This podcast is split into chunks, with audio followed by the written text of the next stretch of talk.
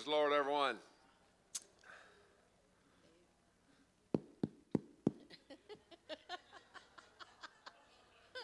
Playtime's over. Welcome to United Pentecostal Church, our Wednesday evening service. It's good to be in the house of the Lord. No matter how tired we are right now and what kind of day we've had, uh, it's just great to be in the house of the Lord and have a refreshing. Uh, we do have a few announcements tonight. Uh, today is Valentine's Day. I, I assume that the uh, strawberry uh, dipping and everything went great, and everybody got their sweetheart some uh, chocolate covered strawberries. And uh, the 22nd is Ladies United Fellowship. There is a sign up sheet in the foyer, and I believe local leaders, our economic, political, social, all of our area pastors, we need to pray for our pastor and his wife as they're traveling this uh, few days up in Jonesboro, Arkansas. If you want to stand and if you have a need in your body tonight, uh, we will anoint you with oil. I believe in the power of prayer. Father, we're thankful for this opportunity to come together tonight, Lord, to worship you, God. Lord, I pray for every need that was read above you tonight, God. You know every need that was read. I pray for Brother Proctor tonight, God, that you would touch his mind and touch his body and be with Sister Vicky tonight, God. Lord, I pray for Sister Geraldine Osmus tonight, God, that you would give her the strength that she needs, God. I bind every spirit of hell that tries to tell these people that they cannot get a healing tonight, oh God. God, I pray that you would stir up spiritual gifts and angels around them tonight, oh God. Move inside of them tonight, Jesus.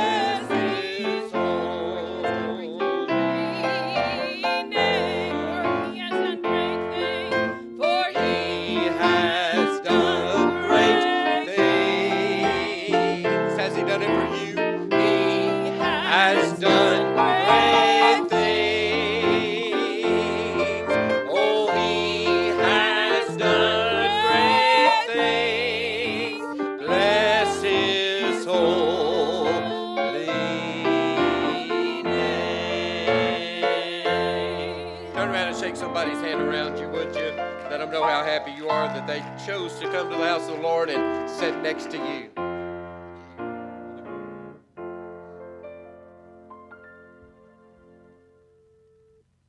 can be seated for a moment as ushers get ready. You know, uh, today has just been an off day for me. Uh, I went to work late, uh, or I left my house late. I didn't show up late. I was still 15 minutes early, but I, was, I left my house late. Then everything just kind of transpired that way. I was late, late, late, and I, I got I was even eight minutes late getting off work, and my wife's texting me like Valentine's. I'm like, I know, I'm busy. We had a flat on the truck. We're changing it. I mean, it's it's just one of them days to where, and then coming home on 195 out there, nobody gets in a hurry out there. Uh, so I, it's, it's like whenever you're in a hurry, nobody else is in a hurry. And sometimes we get that way with God. We're in a hurry for God. Lord, I need this blessing. Lord, I need this healing. Lord, I need you to move in this. But if we would just sit back and take our time and just realize that God is in control and we need to just sit back and relax. And that's the same way out there on our jobs and everything else. But we've got to put our faith in Him and realize that He is in control and we're on His time schedule and we're not on our time schedule. And so, no matter how big of a hurry we get in, we just need to wait upon the Lord and trust upon Him. So, as the ushers get ready to come tonight, uh, we're going to take our uh, Wednesday night tithes and offering. Y'all can go ahead and come. Father, we're thankful for this opportunity to be able to give to you tonight, God. Lord, I pray that you would take this money that's donated to you tonight, Lord, the ones that's given tonight. I pray that you would bless them, Lord. I pray that you would bless those that do not have to give tonight, God.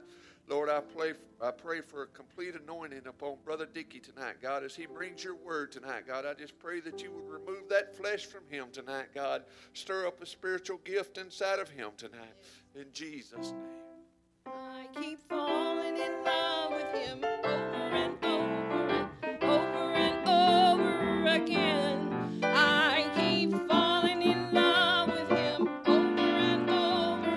over and over again.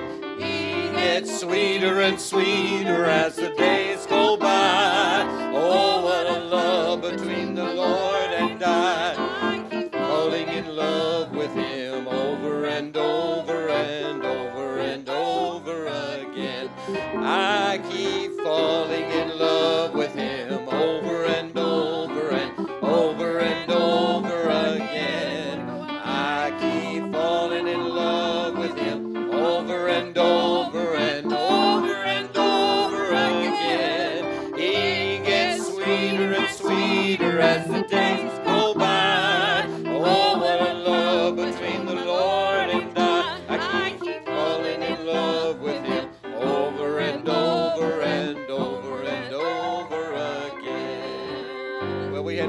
sing that song, but we sure didn't want to drag it out. We didn't get to practice today because Sister was up here doing strawberries. You want to go up one key? Whatever you want. Go ahead. What? E flat. Go ahead. I keep falling in love with him over and over and over and over again. I keep falling in love with him over and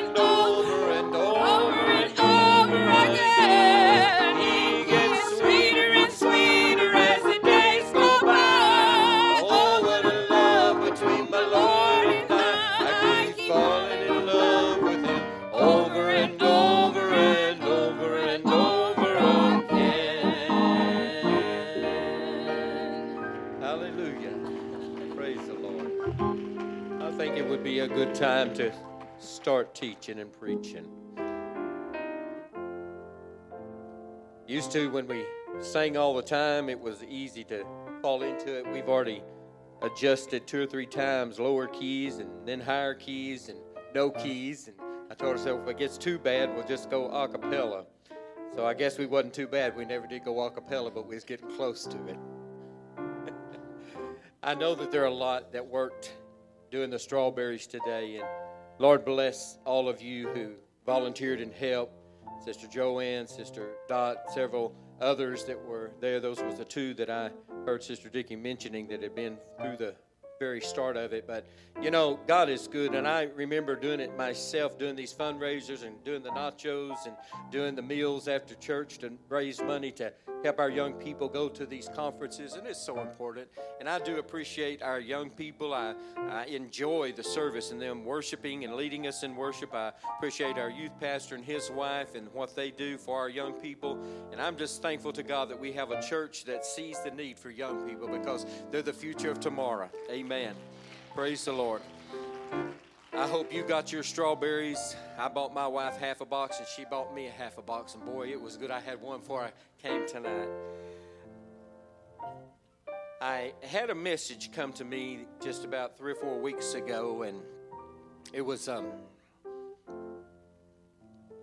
it was a message that was very serious, a changing message, and I couldn't decide to preach it tonight, and I decided not to, and now I'm thinking I may have missed it. So I hope that you will enjoy what the Lord has put in my heart. This is Valentine's Day, is it not?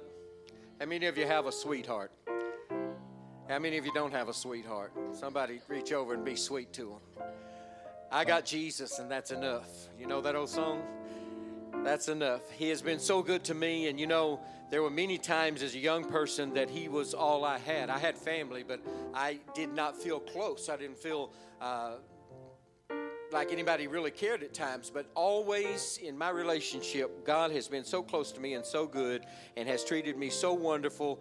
I just love Him so much tonight. When I think about this night, I am thankful that I have a sweetheart. I can't remember how many years standing here, but I think it's hitting 44 or maybe 45, but we're getting on up there, and that's why I can't remember. But I am so thankful for my wife and uh, the help that she gives in the ministry and in the home, our family. She's a good grandmother and a good mother and a good wife, and I appreciate her. I'm thankful for my daughter in law, Stephanie. And she's a good mother, and I was just thinking about it today. Them kids took some roses to their mama and was giving her roses, and I was thinking how wonderful it is to have a Christian daughter in law, someone who knows how to pray and live the life. And uh, she's been so good to my wife and I and helping us and encouraging us and meeting uh, spiritual needs with us and praying with us. And it's just wonderful when you can come together and call on the name of the Lord together in your household and believe. And I enjoy my little granddaughters and Caden. Caden doesn't play church anymore, but the girls still do. They still like to have a good time playing church and worshiping God, and I get excited about it. I want to speak to you tonight uh, from the scripture, and I, there's so many scriptures on the love of God, and of course it is Valentine's Day, and I just want to speak to you about the love of God. How many of you know that you're loved tonight? I mean, seriously, do you know that you are loved? There are so many things that happen in and around our life. I, I really wanted to tag Job, but uh, Brother Brad uh, preached on it so eloquently and so beautifully just a few weeks ago that I uh, didn't feel that I needed to hit that again or ring that bell again. But uh, sometimes I think as a child of God, we maybe how things happen in our life and we get to dragging just a little bit. We get to feeling like, well, I don't have a sweetheart or I don't have family or I don't have someone that cares about me or God, why did you let me go through this or why did you let that happen? And I just want to reiterate tonight that we have a God who loves us. Amen. He is a God who really cares. In 1 John 4 and 7, the Bible says, Beloved, let us love one another, for love is of God and everyone that loveth is born of God and knoweth God. Verse 8 says, For he that loveth not God, I'm sorry, he that loveth not knoweth not God, for God is love. So, understanding simply that God is all about love. He's a, he's a God who cares, He's a God who gave Himself for us, He's a God that's there. But at times in our life, it just feels like that God, where are you? Anybody felt that way before. God, where are you in my life? Where are you in this relationship? And yet we come and we join together and we feel the Spirit of God moving, and uh, God does move and He does touch us. But there are lonely hours, and I, I can certainly say since I have retired and I went through a few years there uh, after retirement, several months in particular, that I stayed in the bed a lot. I was uh, very uh, bedridden and sick and uh, had to get my body back in order after uh, having suffered a stroke and having had hip replacement and gallbladder surgery and just all those things that come to you when you start getting older. And I, I laid there at home and in the bed many hours and days, and I, I got just a little discouraged at times because, you know, people are so busy. They don't come, they don't call, and they don't visit. Is that what the elders say uh, to their children and to their grandchildren? And I got to feeling just that way, even though uh, my grandkids was in and out and the wife was there and whatever. It got to feeling like at times that I was in this thing sometimes alone or, or God, you know, I've missed the mark and why did this have to happen? I was a young man when I retired or when I took disability and uh, I was, uh, I hadn't preached in several years. This time last year, God uh, woke me up in the middle of the morning and uh, uh, I felt a touch in my body, in my leg, and I, I felt it'd been numb for about four years, and I felt the Shekinah glory of God, that overshadowing uh, uh, train of God that just covers you and overshadows you. And I felt Him run through my body, and I began to move my toes for the first time in about four or five years. And I thought, man, that, that's awesome. God, God is healing me after five years of having paralysis in that leg and that drop foot.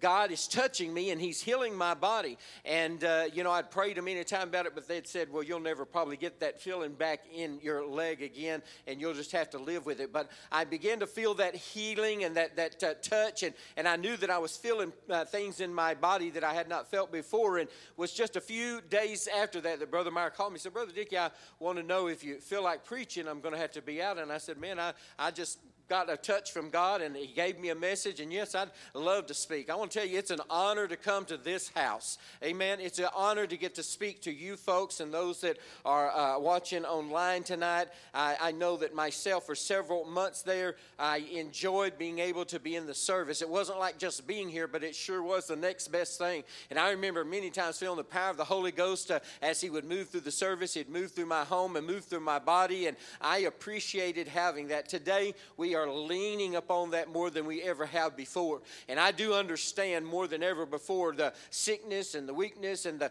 that nobody respects the Sunday or Wednesday or whatever anymore uh, in the workforce. And so many of us have to work and labor uh, instead of being able to take off and go to the house of God. I remember a time when you didn't work on Sunday, and I remember a time when you didn't buy things on Sunday, and I remember a different time to when the people took out for the worship and for going to the house of God. And now we all find it a little bit harder to get to the house of God or, or to get people to come to the house of the Lord. But the Bible forewarned a long time ago that there would come a falling away.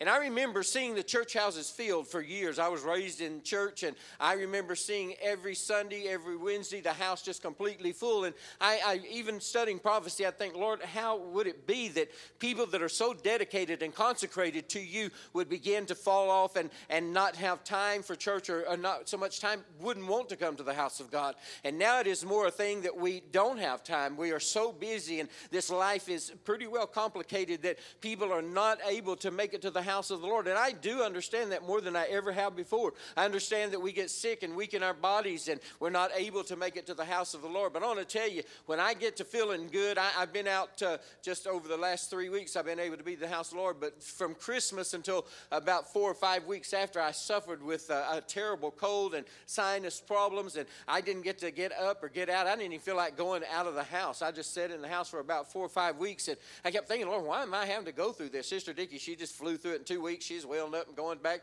to ladies' prayer meeting and to church, and I'd feel so bad when she'd get up and go, and I'd be there, and I'd think, God, what is the grandchildren thinking about it? What's Stephanie thinking about it? You know, I, I need to be up and going to the house, but my body just didn't want to get up and go. It just was so weak, and I was so sick, and I got to feeling just a little bit of pity for myself. And uh, then I remembered the love and the power of God. And I began to pray like I had never prayed before that the Lord would touch me. But I had been through some things the, the last couple of months, and probably you know, but I want to just sort of give you a little outline what can happen because I want you to understand God loves. If anybody is loved, I'm loved. God loves me. I know that. I felt it. I've been taught that all my life. I was taught by a godly mom and dad. I was raised in the ministry. My dad was a minister. I, I went to church every Sunday morning, every Wednesday, every revival. We used to have those one, two, three week revivals, and I went to those. We didn't even question getting them going to the house of God. It's just when it was Wednesday, you took your bath, you got ready, you got dressed, you went to the house of God. When it was Sunday, you got up, you went to Sunday Sunday school, you had uh, Sunday school, then you had preaching, and uh, then you went back again Sunday night. I just knew to get up and go. But, uh, you know, I, I, got to, to the place where I was not able, and I, I just felt so bad about it that I couldn't go to the house of God. And it made me miserable. And I got to thinking, this, this is not the way that God really wants it to be. I do know that when we get older, that sometimes our body gets afflicted and we can't go. But sometimes simply the enemy just wants you to think that you're not loved, and he just wants to attack your body. The Bible says that the lion, the devil, as a roaring lion, goeth about seeking those whom he may devour. He's going to come to kill, steal, and destroy, and he'll pick people out and single them out, and he'll get them alone, and he'll attack their minds and attack their body and attack their family. And just a few months ago, most of you know, um, should probably all of you, that Jonathan, uh, we had been fasting and praying for him, and several in our family, and uh, uh, Stephanie and Sister Dicky and myself had felt the need to begin to fast and pray. And man, I, I want to tell you, I felt the power and the anointing. I had the ability to fast longer than I have ever fasted before, and God was there. And I remember even saying Jesus, I just began to speak in tongues. For days, I, I anything I would mention about God or His love or revival or mercy, I just began to weep and speak in tongues. And I, I told uh, some people that was working on Stephanie's house, thank the Lord, they're Christians, and uh, one of the men is a minister. I told him, I said, I, am sorry, but, but my, my spirit is so tender within me because God is touching me and loving me and, and speaking to me. And I had no idea that God was preparing me, Brother Jerry, for what I was about to go through. But I had fasted and prayed, and I felt way up here with God. And I would just mention His love and His mercy and just begin to weep and cry and just speak in tongues. And it was almost embarrassing because everywhere I went, anybody that talked to me about the Lord and being a minister, they're naturally going to bring up the Lord. I would begin to just weep and, and I would begin to speak in tongues. And I'd, I'd say, I'm so sorry, you know, that uh, I, am not uh, sorry for the power of God, but I, am sorry that, you know, I'm so emotional, but this is just the way I feel. And we were sitting there one night when Brother Meyer called and told us that uh, he had heard that there had been a terrible accident in our family, and we didn't even know about it. And it was just down the street from us. We didn't hear the helicopter, we didn't hear the ambulance, we didn't hear anything that, uh, that Jonathan had been in a serious wreck and uh, was at uh, the point of death. And when we finally found out a couple hours later, and uh, uh, Sister Geraldine's son in law, he called me, he's a paramedic, and he said, Brother Dickey, here's what's happening. This is what we know. And it was very serious. I want to tell you, my, my knees got real weak. And, and uh, like Job, I, I, really felt like, Lord, I don't know if I can stand because the, the word was not good. And uh, I didn't know if he'd be alive. I didn't even know if he was alive. And I didn't even know where he was or what, uh, what we was facing. I, I couldn't even, I told the, uh, Stephanie, she said, I'll, I'll drive you. I said, honey, I don't even think I can get in the car right now. I don't think I can make it. All I know is I need right now just to pray. And we did. We fell down uh, in our places of prayer. We all began to pray that God, we can't be there. We don't know where to go. We don't know where He is, but we're going to pray and believe. We began to just pray, and God moved. And I, I remember the kids saying, What's wrong with Papa? What's wrong with Mimi? Why are they, why are they crying like that? When I pray, I, I sort of wail, I sort of weep, and I sort of cry. And I, I'm like my mom a lot. She used to just scream out and cry. But when I'm in trouble, I, I cry out. Uh, I call upon my God. I call upon the one that I know is able to deliver me. I'm not ashamed to call upon Jesus uh, when I'm in need because you see, I know that my God loves me. I was raised in a home with a mom and dad that loved us. My dad sacrificed. Uh, he had six children and he was a disabled veteran and he had his arm shot off at a young age, at 20 something years of age. He came back here and raised his family, preached the gospel for years and uh, hauled hay. He uh, would load up a truck and he worked so hard. And my mama did the same thing. She had six kids. She'd clean the house and cook three meals a day. And, you know, that's back when you didn't have a dishwasher and you had tile floors. And she believed you had to get down and take a brush and, and scrub each little tile. I learned how to do that at a young age. Uh, and uh, clean every day. You, you swept that floor every day. You mopped it. You had to with that many kids. And I, I but I found I had that a mother and a dad that loved me. When I laid down at night, I felt safe and secure because I knew my mom and dad were going to be there when I woke up in the morning. I, I knew if anything happened in the night that mom and dad would be there to lead me and guide me and protect me. Uh, and I want to tell you, it developed a relationship with me for my God because I learned that my God was the same God, uh, a heavenly Father that loved and cared for me, uh, and He would be there in my hour of affliction. Uh, he'd be there in my hour of sickness. Uh, he'd be there in my hour of need. I never doubted the love of my parents. Uh, I never doubted the love of my God. I want to tell you, I grew up in a church where when the altar service uh, was called, uh, and this was a little Baptist church, uh, people would come down to the altar and they'd begin to weep and cry and praise the Lord. I remember my dad going down and praying with people, and, and the power of God would move. I remember at eight years of age, I went down and I told my daddy, I said, Daddy, I want to be saved. I, I don't want to go to hell. I, I had a fear of going to hell. I, I didn't want to go where those wicked people were going to go. I wanted to go to heaven and be with my God. I, I remember him sort of chuckling and smiling. He said, Baby, just, just raise your hands and pray this prayer. Let's pray together that the Lord will save you. He began to pray with me, and I felt the, the power of God so strong in my life. I shook from head to toe. I began to weep and cry. I, I remember after about an hour, I walked out of the service. I was just so drunk in the spirit and got out the back door. I'm talking about Baptist friend. I'm not talking about Pentecostals. Uh, and, and, I was so drunk in the spirit, and people were shouting because the pastor's son was getting saved, and it was a glorious time. People were happy, uh, and they loved the Lord, uh, and they came to the house of God. Uh, we had a great time in that house, and I learned that kind of relationship. I, I had those kind of friends and, and, and people in my church that I grew up in that really love God. I'm so glad that you love God here tonight. I, I'm glad that when I call on the Lord, I, and I, I know I'm not in it by myself, I can send a message to Sister Dot or I can tell my wife, and I know that when that prayer goes out in just a little while, Sister Sharon, I'm going to begin to feel okay.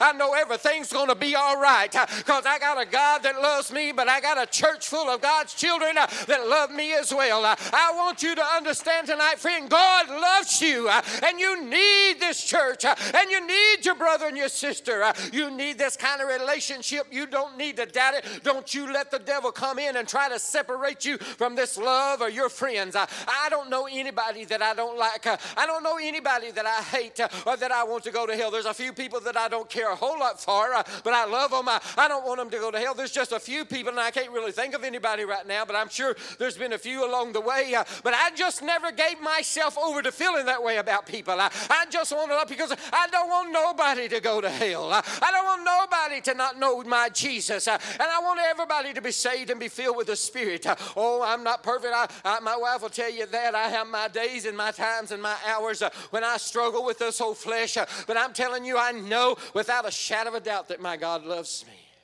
When I lay my head down on my pillow at night, I know if I die in the night, I'm going to be with Jesus. I've come close a couple of times. I had a stroke, and they told my wife I wouldn't live through the night, and if I did, I'd be a vegetable. And if I did come out of it any at all, I'd be in a nursing home for months, years, maybe. They had no idea.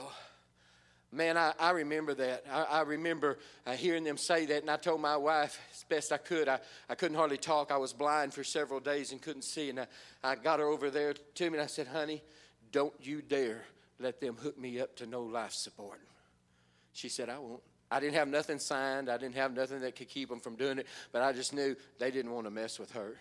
I was ready to go. Lord, if this is my time, I've had this massive stroke. It's affected me. I can't see. I, I can't think good. Uh, I'm hurting. I was in severe pain. My brain was swelling. They was going to drill a hole in my head and, and let uh, the pressure off. I told her, I said, ain't nobody going to drill my head, honey. Tell them no. Just let me go on. Just give me something to get me out of the pain. But I'm not going to let them drill no hole in this head. There ain't enough sense up there as it is. I don't want them messing around with it or missing something uh, and causing it to come all out at one time. Amen. But I want to tell you, my God moved within just a few hours, within just a few days. Uh, and you heard the story before, but Sister uh, uh, Sister Bale, uh, Denise uh, she sent a message one Sunday morning. She said, Brother Dick, I'm in the, I'm in the kitchen. Uh, this is why you need your church and church people. She said, I'm in the kitchen getting ready for church, but Brother Dick, I just feel like singing to you. I'm coming up the rough side of the mountain. She said, I don't have any music. My voice is not very strong anymore, but she said, I'm going to say, she started singing that song. I want to tell you, it wasn't the best I'd ever heard her sing. she was right. It was early morning. There's just a few notes. It was just a little scratchy, but I'll tell you something. I never heard anybody sing any more anointed than she did that day. All of a sudden, I began to feel the power of God.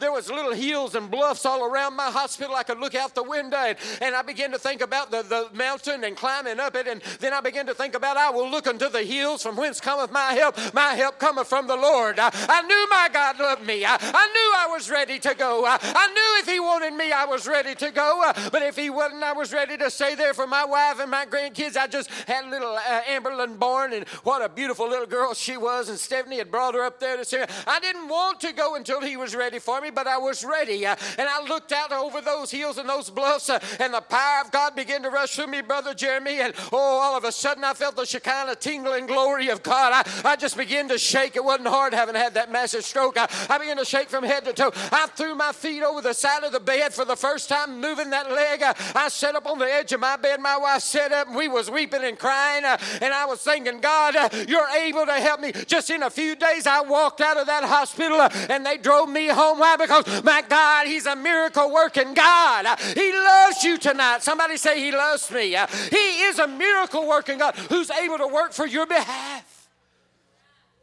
Oh, I wished He loved me that much. Just a few months ago, I told you, John, we got the word that he probably was, well, what we'd heard is that there'd been a massive wreck and the man had died, and that was true of the wreck that had happened just up from him. I didn't scream. I didn't holler. We didn't, we didn't say, oh God, why, what, what are you doing? Why, why did we just begin to pray? God, you know, Sister Sharon, you know that, don't you? God, you know no matter what we're facing, if it's that way, we have to accept your will. But nevertheless, not my will, but God, thine be done.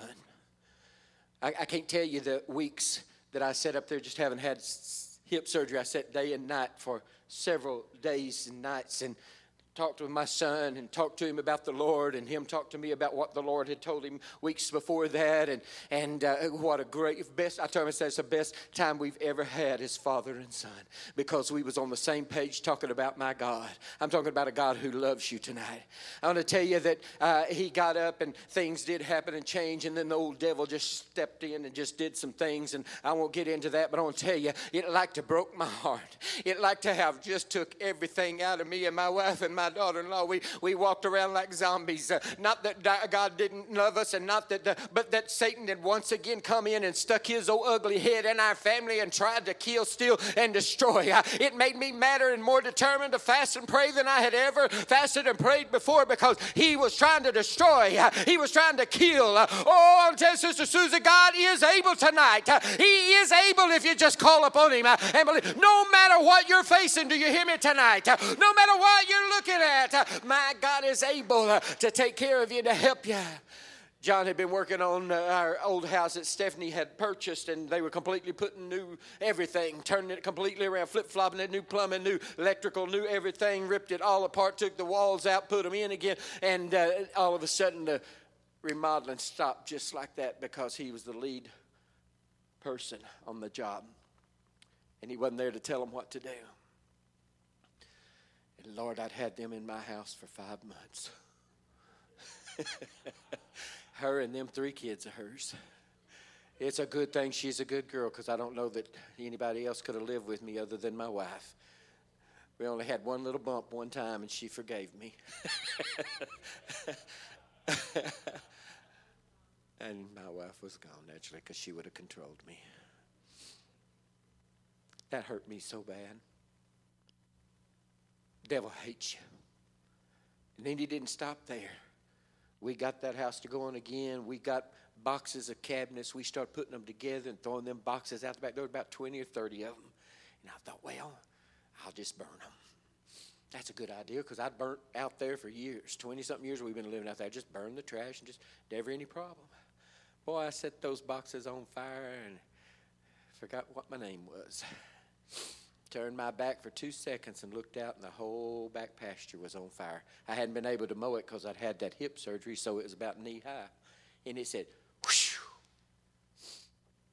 Well, I couldn't run because I got these funny legs. I thought about running up here on this platform like Brother Mike. It just thrills me to death when he runs up here like that. Connie told me I better not do it. She'll get her camera out. but sometimes I'm running with him. Hop up on that pew, you know. It's in here, but it ain't there. you know what I'm talking about. I used to run in the spirit, run in the church. I remember one time as a young man, I'd just gotten in the church, and Sister Vicky, there was a tall lady like you, godly lady, loved her dearly. Spirit of God hit me, and Brother Jerry, I screamed out back like you. I like you. I like that word. It's just a power of God all over me and in the house. I took out running off that second pew in that church.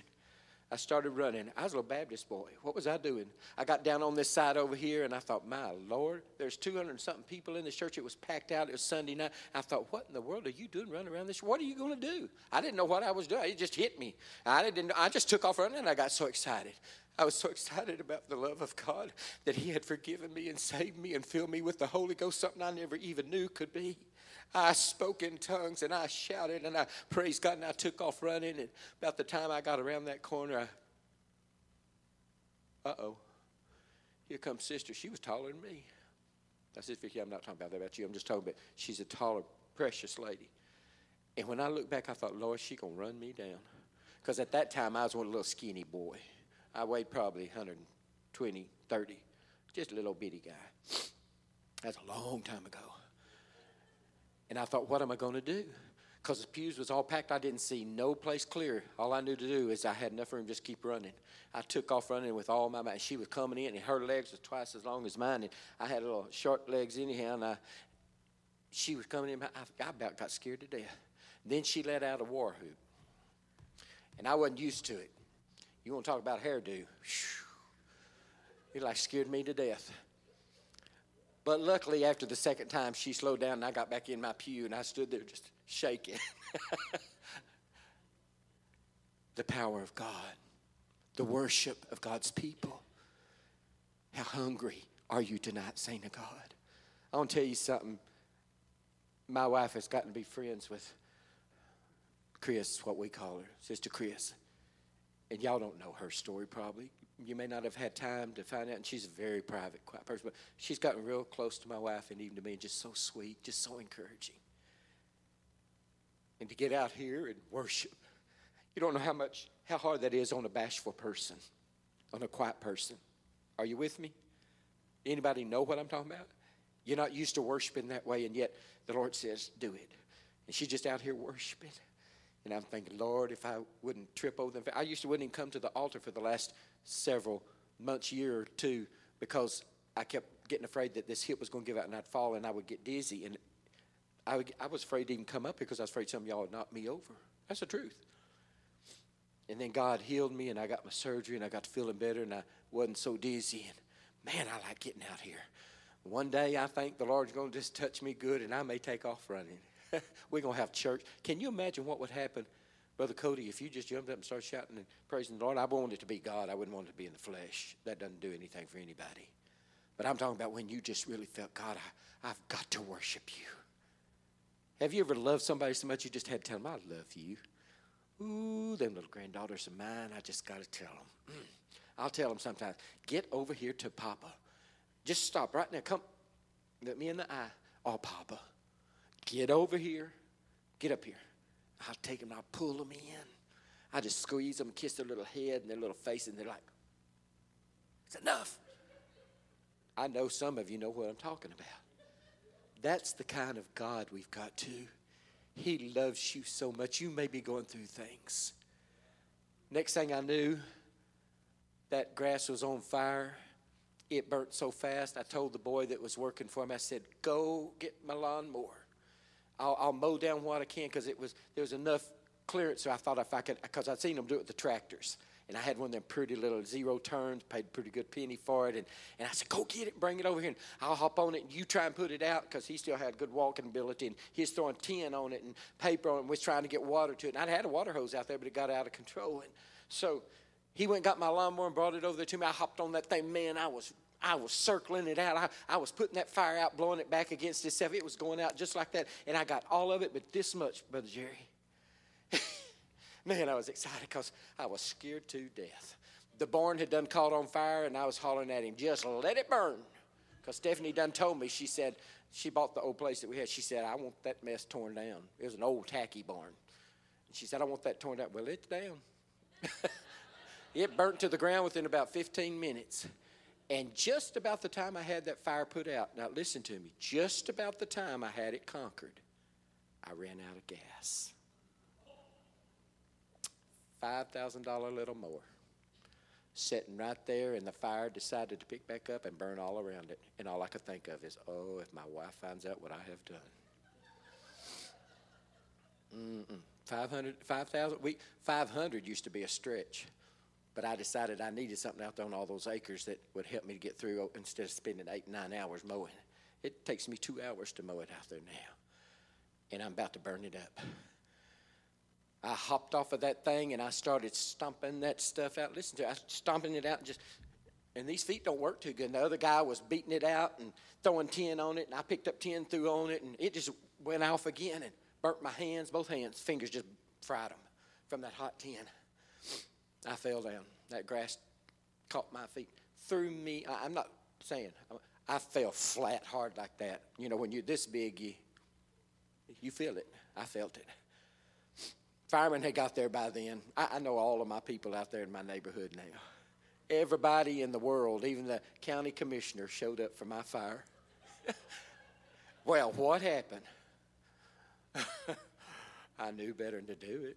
It wasn't the wind blowing or nothing. It just got out of control, and I wasn't paying attention. So I started stomping it. He let me stomp.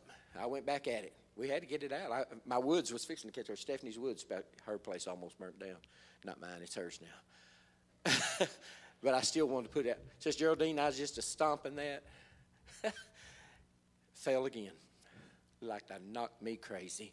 About knocked the wind out of me. I thought, I got to get up and get it out. God, uh, He helped me up. I saw him because he wasn't a whole lot bigger than me. Got me up. I started again. You know what happened? I fell again. About that time, he looked at me and said, Sir, I think it'd probably be better if you're going over there and let us put this out. I said, Okay. Thank the Lord the lawnmower didn't burn up. But man, did I make a mess of that place. I'm so glad it's greening up again because every time I look out the window and see that brown out there and that black and that little them stick post that was just left, I'm glad they finally got it down. Just about hurt me, but yet I thought, you don't because God loves me. Four t- or three times I fell. By the end of the week, I fell again. Now that time about killed me. Now you think four times in one week. Just had hip surgery just a few months before. wasn't supposed to do anything like that. Fell again. It about killed me. And I thought, well, Lord, what are you trying to tell me? I guess I'm gonna have to slow down, but I don't want to. I'm I'm ready to get up and go. And the devil was like, yeah, boy, things have happened. Your son got hurt, burnt the barn down. You fell several times. Now you got your body sick and hurt. About that time, two weeks later, I took that terrible cold, and several weeks there, I was sick with that old thing. Couldn't even breathe at night. I had that little breathing machine you put on your nose. My nose was so stopped up, I'd have to take it off. I sat up for night after night thinking, Lord, why won't you heal me? Sister got well and got up and went on. She has worse lung condition than I do. I don't even have a lung condition. And here I am. So, why? I almost burned up my lawnmower. I burned up the barn. Everything was everything was coming against me, day after day after. He, the devil just kept hitting me, but I remembered God loves me. I want to tell you something. I'm saying this tonight because God loves you. And no matter what is coming your way, no matter what the enemy brings in, just like with Job, God said, Have you considered my servant? Now, I don't think I'm as good as Job.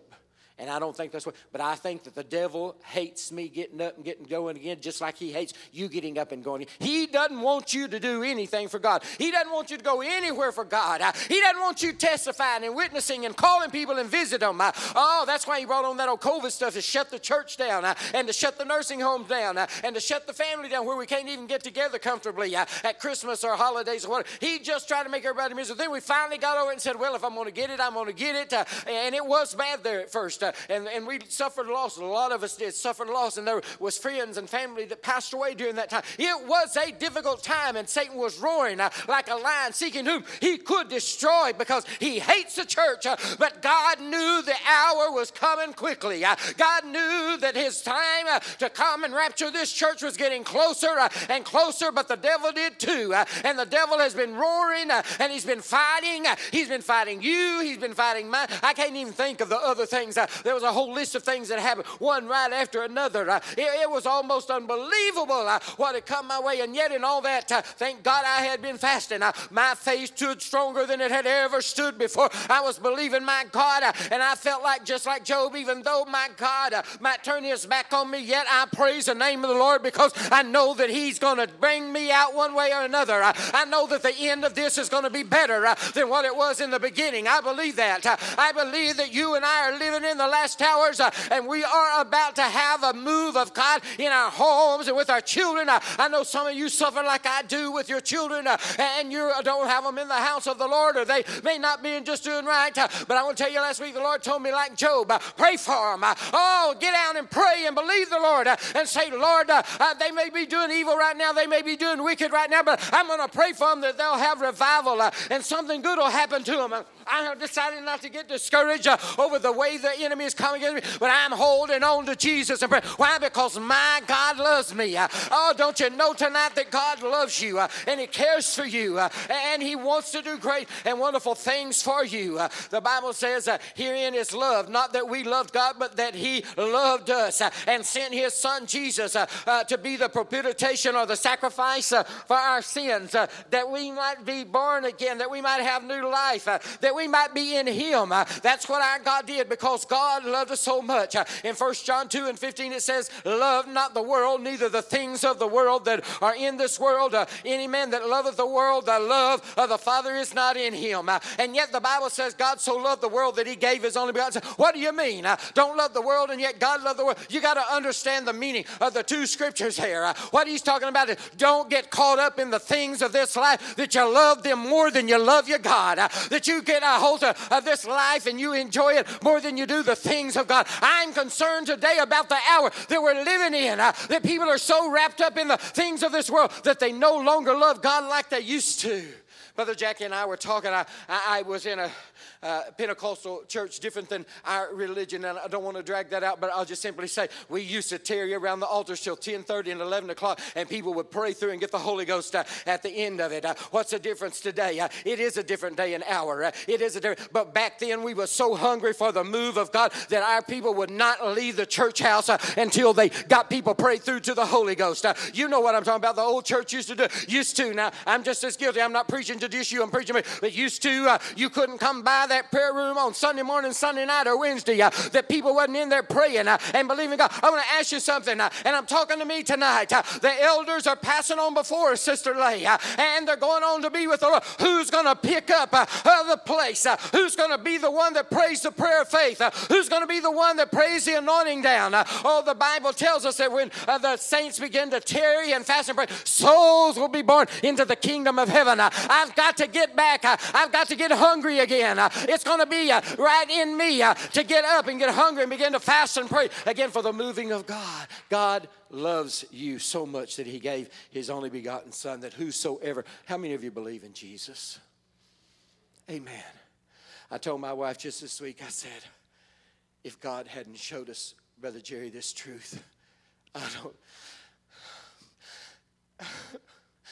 I don't think I could have made it if I hadn't had you the saints of God who knew how to call on Jesus. If I hadn't had the full truth when these things began to happen to me, I think I would have just laid down and gave up. And I hadn't even told you half of what happened in the last few months, how the devil has attacked. He's attacked you and your home and your children and your grandchildren, and he hates you. But you know what? I know that you tonight, those that are watching tonight, you love God. Amen. I, believe, I feel that. You love God. The devil hates you and he wants to destroy you. Brother Charles over there, Sister Nell, eh, if anybody ever blessed me, it would be Brother Fleming praying. I, I love to hear that man pray. He just touched God just he's suffering with cancer and has to be, and He can't hardly talk above a whisper, and he don't always get the best answer. And yet God blesses him and helps him, and yet he just keeps holding on. Sister Nell's been through a lot of. She's still holding on to God. We was talking about Ma, her mother. I, I call her Ma because that's all I ever know her by. But uh, but she is holding on to God at ninety something years of age. She don't even know where she is. Uh, Sister Billy Bolton. I, I, I, was praying for her, uh, and Sister Deacon, I was praying. There she is, and sometimes she don't even know what day it is. Uh, and I think about Sister Weems and several of these elders that are. And I'm saying, Lord, uh, I don't understand why, Brother Jerry, that they're, they're here, that they're having to go through that. It's good uh, and it's great. If anybody uh, was a visitor, it was Sister Billy Bolton. Uh, she'd go to the nursing home several times a week, several hours a day. She'd sing to them. Uh, she'd pray with them. She'd, she'd come see me. I was a minister. She'd come to see us when we first moved here, and she'd leave groceries on our door, and she'd talk to us and encourage us. And well, I want to tell you, I, I want to get a hold of some of that stuff. I, I want to get that kind of touch and anointing where I'm moved with love and compassion for my brothers and sisters. God so loved me because He wants me to turn around and love you. Amen. God wants you to love your brothers and your sisters. It just thrills me to love you and do things. Sister Cynthia, I, I saw what you brought somebody here tonight, and I, I told that person, I said, that is sweet. Just because you love. It's love. Nothing, and I'm not wanting your praise. It's just, I love tonight. I love my God, and I want you to, and, and I just want you to know that I love and care for you. Brother Cody, I've been praying for you this week. God, touch and move. And you know, oh, devil hates you. That's what the Lord kept. The devil hates Cody. That means God really loves you. Brother Jimmy, you know the devil fought you. Brother, brother, he has fought you. Charlie, you know how the devil has fought you. And yet every time you just keep rising back up, don't you? You just keep getting back up. And every time you just get a little bit stronger and a little bit better. Amen. I like those times we talk. Amen. I, I like those times that, that we know, but loving one another, caring for one another, sharing with one another. Brother Jackie, it's not a button. I'm about to quit. Brother Jackie told me make sure that I didn't have a button in my mouth instead of a mint, because a mint will melt, and that's the time to quit preaching. and if it's a button, I won't know when to quit. Just about through. He wants you and me to love one another. Beloved, if God so loved us, we ought to also love one another. No man hath seen God at any time. If we love one another, God dwelleth in us, and his love is perfected in us when we love one another. Sister Jane, you know that I love you, and I love all you elders. And I pick her out because I worked with her daughter for several years there at the cancer center, and I'd tell Carolyn, I'd say, Carolyn, it's time to call you mama. We'd be having a hard day at the cancer center. You, do, you don't know pressure till you deal with that situation. And I knew God placed me right there, Sister Leah, because I got to deal with so many precious people that would come through that were going through that. And just the prayer, just a few minutes right before I gave them their appointment, let me pray with you. Let me tell you, but I'm going, I want you to know my church is going to be praying for you. God knows where to put you that you can love other people. Don't let the devil shut you up and shut you out and keep you at home uh, and keep you away from it. You got a lot to give for God uh, because God loves you uh, and God is in you and God dwells in you and He wants you out there shining for Him. He wants you out there loving for Him. And yet there are times, Sister Connie, when He will pull us along beside the still waters and He'll cause us to rest there for a while, uh, and He'll allow us to go through things, uh, and we'll suffer maybe for a while. Uh, but I want to tell you something, He's still God. I don't understand why at 50 something years of age I had a massive stroke. I've been healthy all my life, and that stroke hit me and slowed me down. He made me have to take early retirement. I still get mad when I think about it. That the devil that, but I'm back up again because I know a God who's able to lift you back up. Whatever you're facing tonight, whatever you're going through, if God pulls you to the side to rest for a spell, rest for a moment. Uh, get your uh, strength for a moment. Uh, get renewed for a moment. Speak in tongues, worship God, fast, do whatever you got to do. But it'll be time to get back up very shortly and go for it because God wants you to love those that are unloved. When I begin to think about the children that suffer from moms and dads that don't love them or people that don't treat them like, I, I can't even hardly sleep. It just tears me apart to think that any baby should have to suffer not knowing that they're loved or cared for. Amen. It, it really makes me get up and pray many a time. When I think that one of the brothers or the sisters or somebody associated with the church thinks that the church doesn't love them or God doesn't love them, it keeps me up. I'll lay down, and the other night I laid down, and the Lord began to speak to me. And Brother Jeremy, I, it's hard to get this old self back up. I got up, got my pen and my paper, and the Holy Ghost began to lead me. I'll share it sometime when the Lord is ready or I'm ready. Begin to write some things that the Lord showed me for end time. We are right at the end time. Don't you give up now. All this time you've waited and looked and lived for the Lord. Don't quit now. If there's ever been a time to get up and get going again, it's right now. And God wants you to love, uh, and the love is made perfect in that He is loving through you, uh, and you are loving others, because uh, that's just the way our God is. He said in John 15 and 12, This is my commandment that you love one another as I have also loved you. Uh, I'll tell you something, we don't have time to hate one another. We don't have time to talk about one another. we don't have time to, to not have good feelings about people. Oh, let it go. like Brother Brother Meyer says, uh, you're dragging that thing around with you. Uh, you're the one that's suffering for. Let it go, let it go, uh, and let God and let God move through you and begin to. You'll find greater love than you've ever found before when you can love that kind of love. when you can forgive people who have mistreated you or abused you.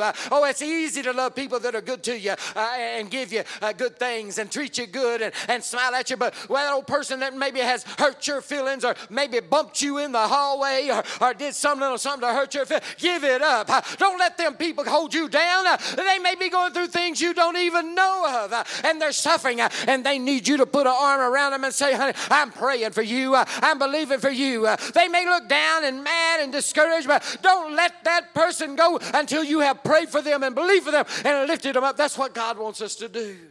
And when we get all of this done and get ready, the trumpet's going to sound and the Lord's going to come. Come on. The Bible says, Give none offense. In 1 Corinthians 10 and 32, he says, Give none offense neither to the Jews, nor to the Gentiles, nor to the church of God. God's church, don't give offense to it. I, I, I don't want to offend the church. I don't want to offend anybody. I want to be of a mind to have the love and the care and concern that God would want us to have. Corinthians chapter 2 Corinthians chapter 6 and verse 3 said giving no offense in anything, giving no offense in anything that the ministry be not blamed. Well, I'll tell you what. I don't go there no more. I, I don't hang around them no more because so and so in their church just hurt my feelings. I know this church well enough that if we really thought we had hurt somebody, we wouldn't let time get by until we would try to. If you don't, you're not right with God yourself. Amen. The devil's going to do everything to split up homes, husbands and wives and children and their parents, and he's going to do everything he can to separate people. Don't you let him do that to you.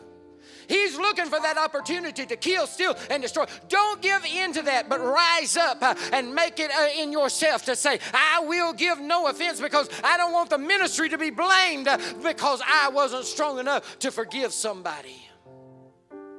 Is that right? I don't want God to be blamed and me as a Christian because I couldn't forgive my brother or my sister. Again, it's easy to forgive those who are good to you, but can you forgive those who really have hurt you? It's hard. I've done it, and it's rough. I've had to pray about it and work through it. But see, you're the one that's suffering for it, and the ministry's suffering for it. Today is a day of love. Just to remind us one more time love somebody. Love somebody for Jesus. Love somebody through Jesus. If you can't see the good in them, see Jesus in them. Amen. Begin to find Jesus in them. Amen. And love them, love them, love them until they get back up and get strong and overcome. Because you may find they'll be your best friend. One of, one of the uh, people that hurt me the most when I was pastoring hurt me bad, accused me falsely, just over silly little things. She just she just had an attitude. I went to her. I, I battled it. But as a, a, young minister, I knew I didn't want to get fit. I told my wife, I said, "Come on, let's get ready. We're gonna go visit so and so." Ooh, I didn't want to go. She was wrong. She she. God said, "Go." I went and I knocked on that door, and the whole time I was thinking, "Oh God, this is so hard." And I, I looked at her and I said, "Sister, I know I have offended you in some way from the way you're acting and how you have responded. I'm nobody great. I'm just telling you how God works." And I said, please forgive me. I didn't really feel like that it was my fault. But I knew if we was going to get anywhere in God, I was going to have to say, forgive me. Do you know when I left that church several years later, that woman stood down with the congregation and she wept tears. And she said, Brother Dickey, you've been one of the sweetest, loving pastors I've ever had when I was at a time that I was miserable, my husband was doing things and he wouldn't come to church with me, and I was feeling what's the use. She said, You just stepped out and just made me feel so good that I thought I can't give up. And she said, I'm here today because you and your wife came and y'all became my friend. I still love her to this day, still know her very well. That's what God wants us to do in our homes, between our families, between members, between people out there on the street. When I got the Holy Ghost, I was so drunk in the Spirit. I was just a little Baptist boy, and they loaded me up in the car and left my car at the church because I was so drunk I couldn't even drive. I was still speaking in tongues. It was about to take me home to a Baptist preacher and his wife, my mom and dad. My sister got me in the car, and her daddy in law, they got on each side of me because they're afraid I'd get out of the car. I was so drunk. I'm telling you, I was that drunk in the Spirit. Speaking in tongues and just crying and we went off down the road and I saw this guy standing over there. He had on, it's, it, it's fashion today, but he had on a suit, white suit with black tennis shoes and at the time, that was not culture. it is now, but he was way ahead of himself. But I could see he was just waving, and I just began to speak in tongues and weep and point at him. I, I, I remember seeing him. I'd seen him through the neighborhood several times because I went to church in the neighborhood close to where I, I lived. And I said, Lord, in my spirit, I just want to love everybody you. Somebody loved me to you, Lord, and I want to love somebody to you as well. Would you stand with me? Sing this chorus with me. So bind us together, Lord. Bind us together with cords.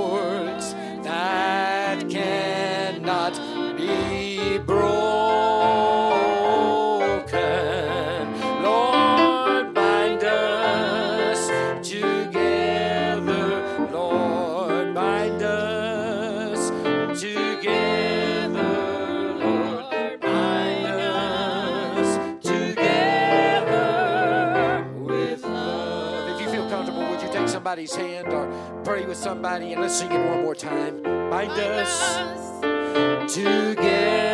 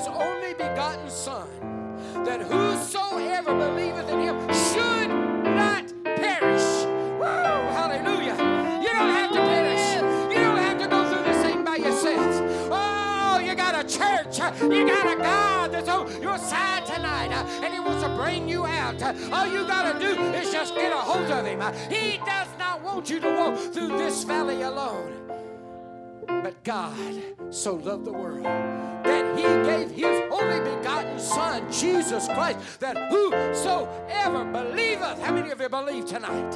Whosoever believeth on him should not perish but should have everlasting life. Somebody say, Praise the Lord. Shake hands, be friendly, and we'll see you back Sunday. Pray for our pastor as they travel and pray for one another. Amen. In Jesus' name.